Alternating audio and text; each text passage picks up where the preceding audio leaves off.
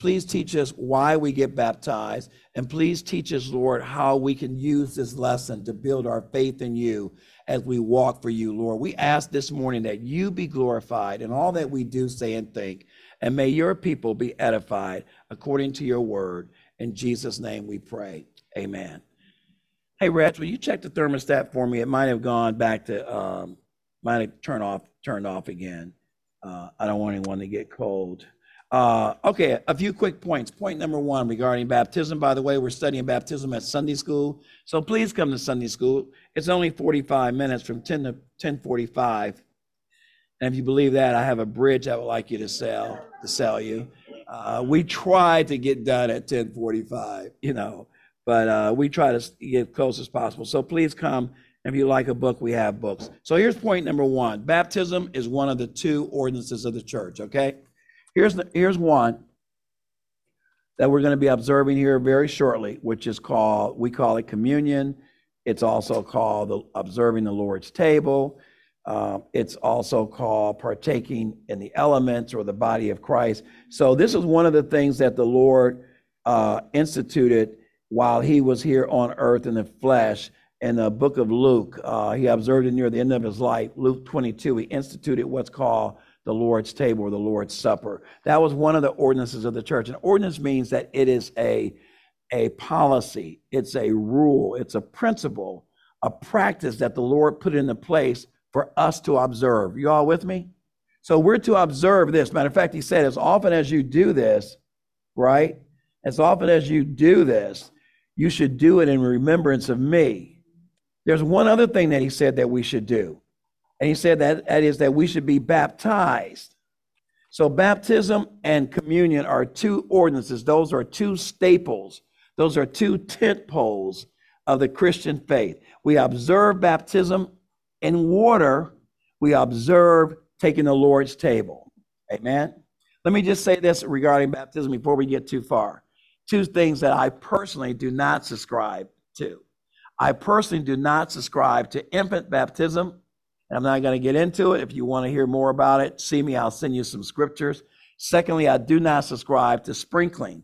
Am I crazy, dogmatic about either one? Probably not. But I will say I'm probably more dogmatic about infant baptism than I am about sprinkling, because there kind of, kind of, sort of is a passage in Ezekiel chapters 35 and 26, I believe, that talks about sprinkling of water as a form of quote unquote pre pre New Testament baptism or pre New Covenant baptism.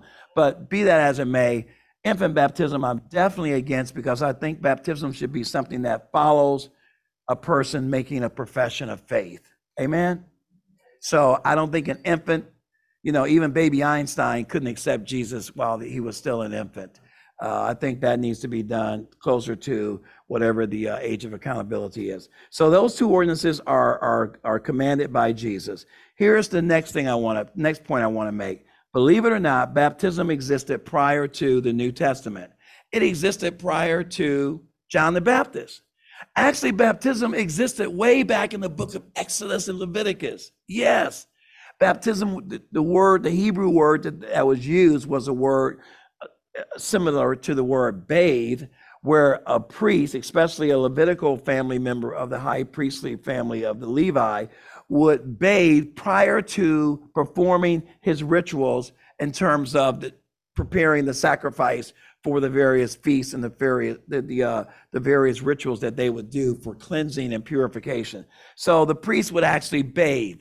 The word bathe there is the word that we use in English for baptize. It's the verb form of the word in Greek, which is baptizo, B A T or B A P T I Z O. Baptizo is the word for baptism, which means to submerge, immerse, to, as we say, dunk, you know, dip, dodge, stuck. Okay, that's another subject. But so, yeah, so absolutely, uh, the whole point of uh, baptism is to be submerged underwater. It's symbolic of it's symbolic of the uh, death, burial, and resurrection of Jesus Christ. But so there was baptism that was done in the Old Testament, looking forward to the baptism in the New Testament, the New Covenant.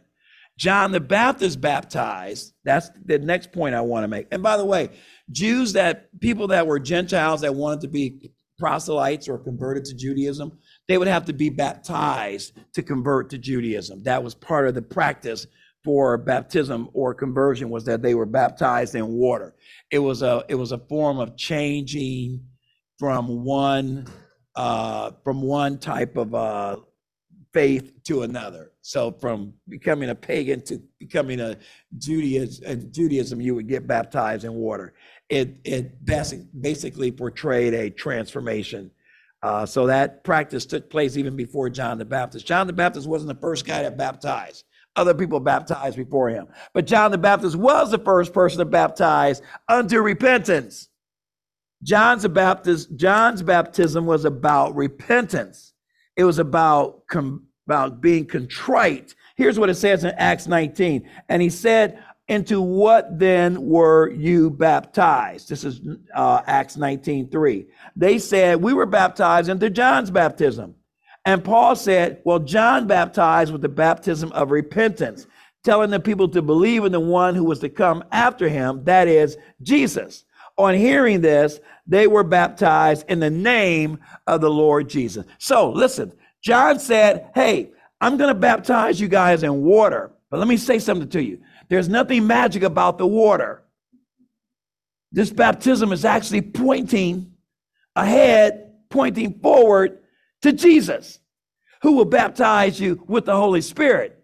The real baptism was always about being baptized with the Holy Spirit. That's what does something. The water gets you wet, the Holy Spirit gets you saved. the water gets you wet. The Word of God is what cleanses you, and the Holy Spirit is what keeps us. So, the purpose of water baptism was to point, it was a type and shadow of things to come, which was baptism by the Holy Spirit and fire, is the word that's added in Matthew. We'll talk about that maybe another time. But but actually the fire we've kind of addressed because it's really theologians differ. But my thinking is, is that it's referring to judgment, the fire that's coming at the end for those that are not born again. So John the Baptist was preaching repentance and he was baptizing, telling people to repent. And when they would get baptized, that was as far as they could go at that point. It wasn't a baptism of conversion, it wasn't a baptism of the Spirit, it was a baptism of repentance. Okay? So now enter Jesus, Matthew 3. So Jesus is just getting started. He's been a baby in, in Bethlehem, his escape to Egypt. He was a little boy at the temple asking and making comments and questions to the high priests and elders. And we don't hear about him for 18 years. And now, boom, he's 30 years old. And the first thing we learn about Jesus is that he wants to get baptized. So, you know what? I think baptism is important. If it's the very first, before he turned water to wine, before he walked on the water, before he raised Lazarus from the dead, before he raised the, the widows of Nain's son from the dead, Jesus got baptized. So he came to Matthew, I'm sorry, he came to John the Baptist in Matthew chapter 3. And he said, Hey, cuz, seriously, he could have said that. I mean, it was his cousin. John was six months old. I mean, you know, he was it was his literal biological cousin. He could have said, Hey, cuz, what's up? I need to be baptized. I'm just giving you guys the 21st century version of that conversation. John said, Cuz, dude, what's up? You can't, I can't baptize you. You're the Son of God. You need to be baptizing me, right? Jesus said, Ah, I know, I get it, but I need you to just do me a solid. Baptize me. It's going to fulfill righteousness. It's going to be what God the Father wants you to do, wants me to do. And so Jesus submitted himself to John to be baptized. What is baptism? The Greek word I told you, baptismos, is the noun form the verb form is baptizo, which means to be submerged, immersed, dipped, dunked in water. as far as I can tell. And very simply, it's an outward testimony. It's, it's basically like a wedding band. I've used this example countless times. It just says, I'm married to Jesus. I'm married to the body of Christ. I have committed my life to Him. We are one. It, it's basically a marriage certificate. It's saying that I'm owned by somebody else. I'm under the possession of another person. I am not my own person. I belong to someone else. And so baptism basically stated that I have identified, listen, listen to this, with the death, burial, and resurrection of Jesus Christ. It says I'm identified. I agree with that. And symbolically, I'm buying into that. I'm standing up. I go down. I come up. And, and basically, that represents three things the death, the burial, and the resurrection. You tell me baptism is important? It is important. I know the churches today, this is 21st century stuff, probably a first world issue. Western churches, especially, baptism has kind of been subordinated. People don't baptize anymore. I don't know. I don't know. I, you know, there's all kinds of new, I, I call it, you know, there's California Christians and then there's the rest of us, but that's not really true. I mean, eh, there's this, this, the Midwest, even the Bible Belt. I mean, baptism has just been kind of pushed aside. I, I was noticing, I, I, I, looked at some architecture of churches that are being built. Not that we're planning on building a church, although that'd be nice. Anybody want to donate a couple million dollars? We'll just erect a four wall building, nothing fancy, you know, keep it simple. Uh, and so I was looking at these churches and I'm noticing, listen to this, I'm noticing how many new churches are being built today without a baptistry. I, when I was a kid growing up, I mean, a storefront had a pool. you, when you start, when you talked about building a church, the first thing you think about is A, we need a pulpit, and B, we need a baptismal pool. I don't care if it's a tin bucket. I, you, you know, I, I, preached down in Mississippi before, and I seen these these uh, tin. I, I preached at this one church. They had this big tin like tub, and uh, it was like maybe like a, a, drinking trough for horses or whatever but but that was their baptismal pool. You got can you guys envision what i'm saying? nothing fancy nothing pretty you know galvanized metal you know just that's what the, it was always present. Every church i'd go to i don't care whether it was methodist pentecostal presbyterian baptist they had a baptistry. And now churches have gotten away from baptizing people don't let anybody tell you that it's not necessary. No, if I'm going to be totally honest, do you have to be baptized to get to heaven? I'm going to say probably not because I don't want to interfere with the work of grace, according to Ephesians 2 8 and 9. But if you can be baptized, I think you absolutely listen. Listen, the Ethiopian eunuch was hanging out with Philip. You can read this in Book of Acts. I'm just going to paraphrase it for you because I'm running out of time and we got to do the Lord's table. But the Ethiopian eunuch was, he, he said, Philip, hey man, I don't understand this. Will you break it down to me? And so Philip explained it to him, right? And so they passed this little, I don't know, puddle, pool, oasis in the desert. Philip said, hey, look, there's some water. What hinders me? What's stopping you from baptizing me right now? I'm ready, dude. I'm ready. Put me in the game, coach. I'm ready. Hey, baptize me right now. And so Philip said, sure. They stopped the chariots. And I believe possibly the first black man in scripture was baptized right there in Jesus' name in Acts chapter 8 by Philip the apostle because baptism is important. Amen. Amen. Baptism says, I'm down with Jesus.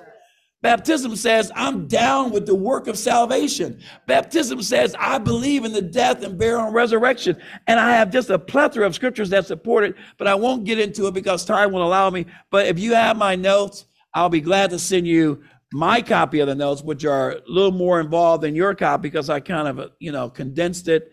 And, and you kind of have the uh, Cliff Notes version of the notes because of some reset, you've given us too much information So you you guys sort of have a uh, an a an a an abridged version. She's fussing at me now. Y'all can't hear, but you guys have an abridged version of the notes. But it's all good.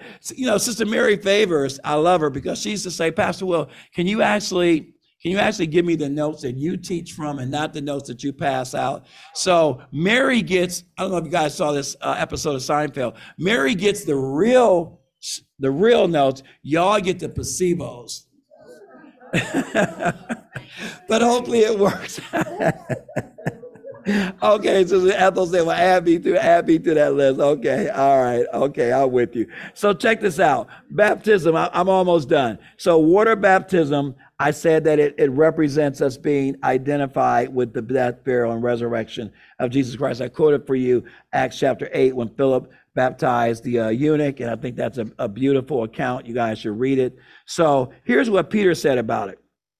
Peter says, baptism, this is 1 Peter 3 1. I don't know if this is in your notes, uh, but you should make a note of this. 1 Peter 3 1 says this Baptism, which corresponds to this, now saves you, not as a removal of dirt from the body, but as an appeal to God for a good conscience through the resurrection of Jesus Christ. Okay? That's really good stuff there. Matter of fact, here's what I think the next time I do a baptism, and if, and if someone wants to accept the Lord and be baptized, we can't baptize you today, but we can baptize you next week if you want. We have access to a church and we have access to a pool, which I can bring in here. Here's what I'm going to read I'm going to read Romans chapter 6, verse 3 and 4. Watch this. It says, Do you know this? A person standing here, I'm getting ready to baptize him or Rod or Reg. Uh, we're going to read this. Do you know that all of us who have been baptized into Christ Jesus, watch this because I'm almost done, were baptized into his death? I'm reading right from scripture, okay? It says we were buried there. By the way, let me just say this. And I told this, I, was, I shared this with Marie the other day, and I'm confounded by this. The Bible, uh, people have been saying that the only thing that's important, I don't know if you've been reading some of the recent blogs or literature or books that are out, people are always referring to Jesus' death and resurrection. They'll say the death and resurrection of Jesus. People are kind of skipping that middle step. People are skipping talking about the burial. People talk about the death, people talk about the burial. I'm sorry, the resurrection. But they're not talking, you don't see a lot of information or literature or coverage or reference to the burial. Okay? I'm I'm offended by that. That's right. I'm being hypersensitive about the burial. Because without the burial, let, me tell you two things that, without going into a deep dissertation on it. Two reasons the burial is critical. A, the burial confirmed that Jesus had in fact died on the cross because there were conspiracies that he was in a swoon, that he was in a coma, that he was he blacked out, that he blanked out, that he wasn't totally dead, that it was a hoax conspired by the Jews and the apostles. So this whole concept about the, the, the death was, was, under, was under a cloud to somewhat of controversy. So the burial was important because he had to be buried in order to be resurrected. That's one reason the burial is important. Here's the other reason the burial is important. The burial is important is because Jesus said, as Jonah was in the belly of the fish, for three days and three nights. Y'all with me? So will the Son of Man be in the earth, right? It was prophesied. It's critical. I, I, the Lord, it's almost like the Lord said, I want to make sure that there are no shenanigans, that there is no disinformation or misinformation surrounding my death. Jesus died on the cross evidenced by the fact that he was buried, evidenced by the fact that he was resurrected. And I and, and I'm, I'm making a big deal about that because Paul made a big deal about it. Okay, and, and I defer to Paul. Paul says, We were buried, therefore, with him, watch this, by baptism into death. Why? In order that It's amazing how he's just answering all the questions. He's giving us the what, the who, the how, and the why. All he had to do is say this was done in Jerusalem. He would have covered all five questions. But he says, We were baptized, we were buried, therefore, with him by baptism into death, in order that just as Christ was raised from the dead by the glory of the Father, we too might walk in the newness of life.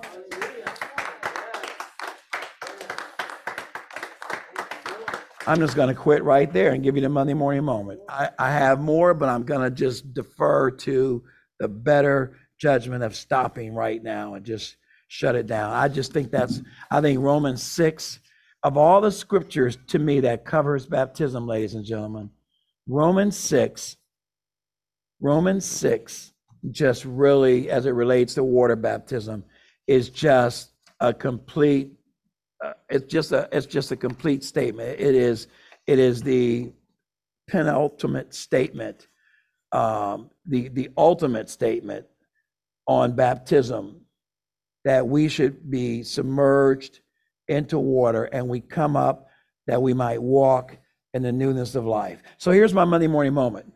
My Monday morning moment is baptism should be the beginning of a life Baptism should be the beginning of a life that is being washed by the Word of God.